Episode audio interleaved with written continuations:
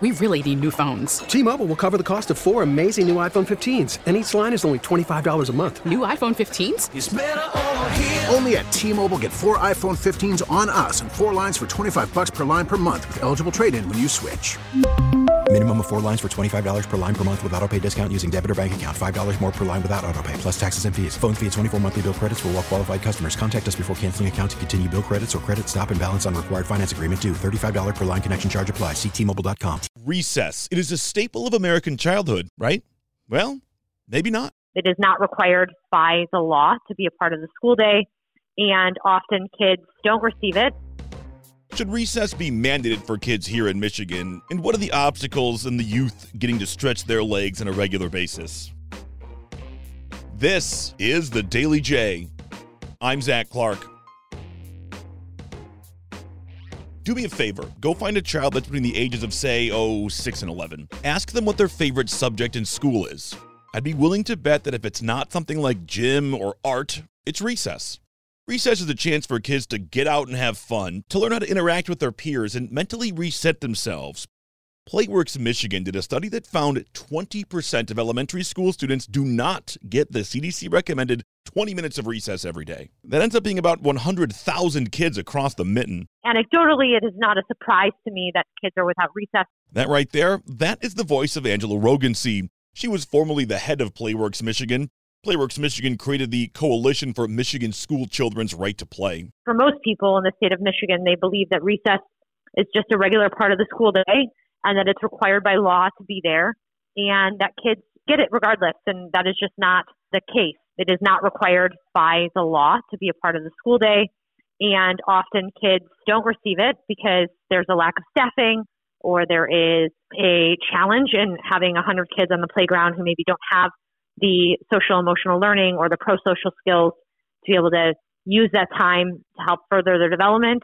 And so schools are really put in a really hard position in figuring out how to manage this time of the day, which really is the largest classroom in the school and really teaches kids valuable life lessons that they will carry on with them throughout their life. But why? Why is recess so important? The question seems simple on the surface. Here is Dr. Eric Herman, He's a pediatric psychologist from Children's Hospital of Michigan. Well, when you're able to uh, get a break and run around and burn up some of that extra energy, I think you can settle down better. You can sit more quietly, uh, probably uh, you know focus better.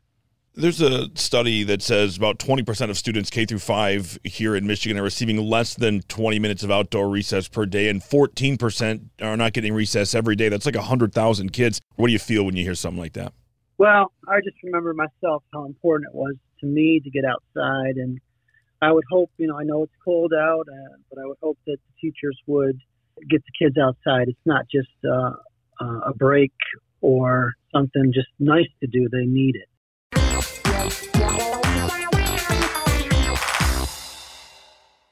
There are people that think kids get too much recess as is. A question about more recess on WWJ's Facebook page drew responses like this quote, They have plenty of time after school to play. Taxpayers already pay enough for kids and districts, end quote. But Dr. Herman, our child psychologist friend, says to learn, kids must play. It's invaluable. Uh, that's the reason they have recess. I think that teachers probably, even a long time ago, knew that the kids could only sit there so long and only pay attention uh, for so much uh, time before they needed to move around and have a break. When kids don't get that break, what happens to their ability to learn? The longer you keep a child there, it would seem that their ability to learn would wane. Yeah, it's diminished returns. I think the longer you ask them to, to go beyond their ability to focus, they're not learning anything. You know, they're just kind of restless and uh, distracted. And there's more to it than just education. What about the ability to socialize? Adulthood is not spent in a bubble away from personal interactions.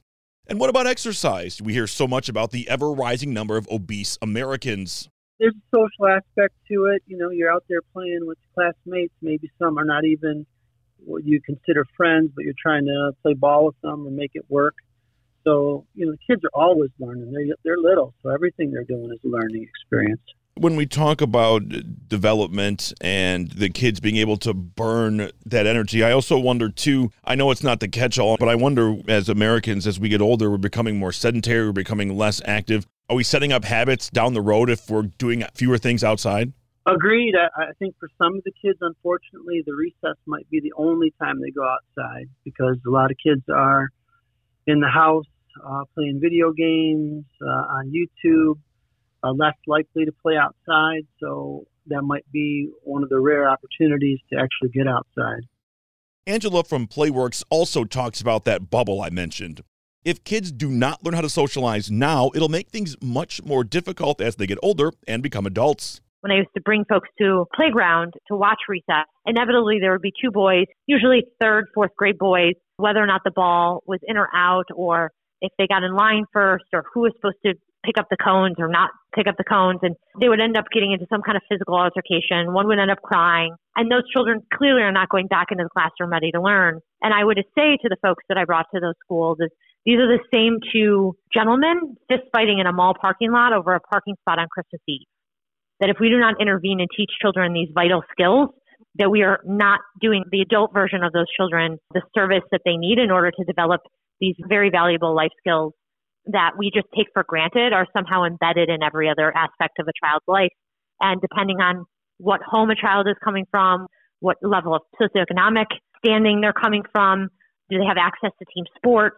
All of these things play into whether or not a child is getting these skill sets.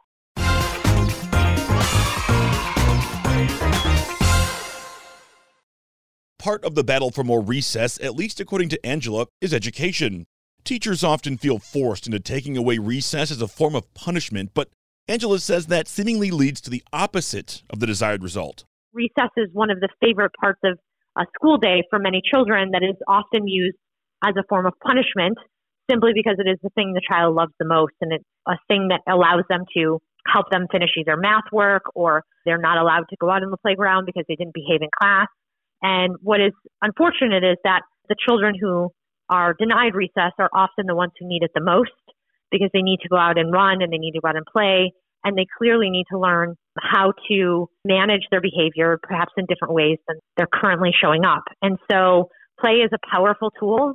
It is something that helps children's brains and brings folks together in ways that other things can't. And if we are marginalizing students because of their behavior or because of other things, and not allowing them to be with their peers to learn these skills, then again, we're doing them a disservice. So, what's the fix here?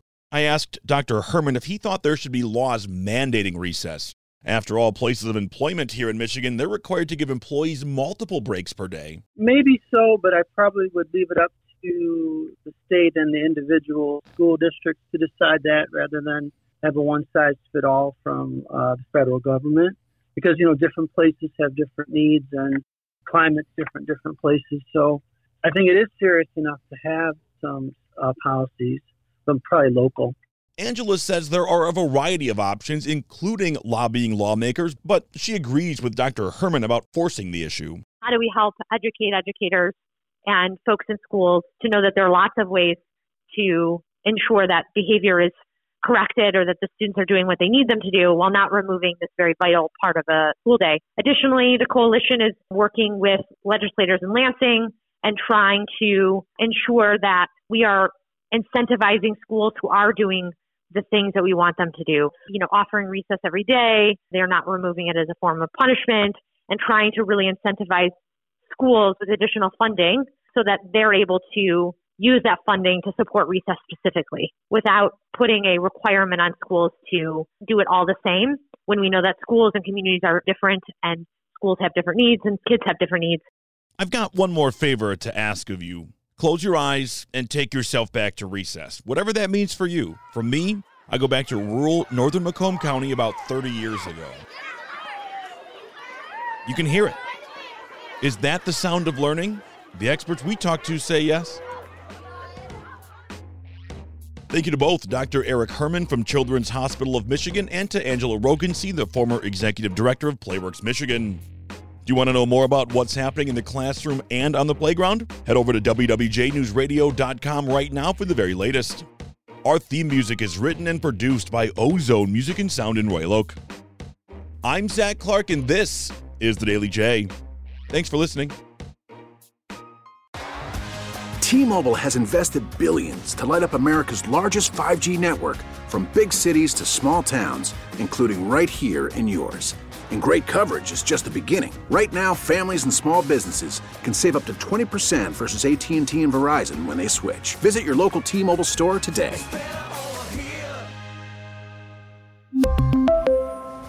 Plan savings with three lines of T Mobile Essentials versus comparable available plans. Plan features and taxes and fees may vary.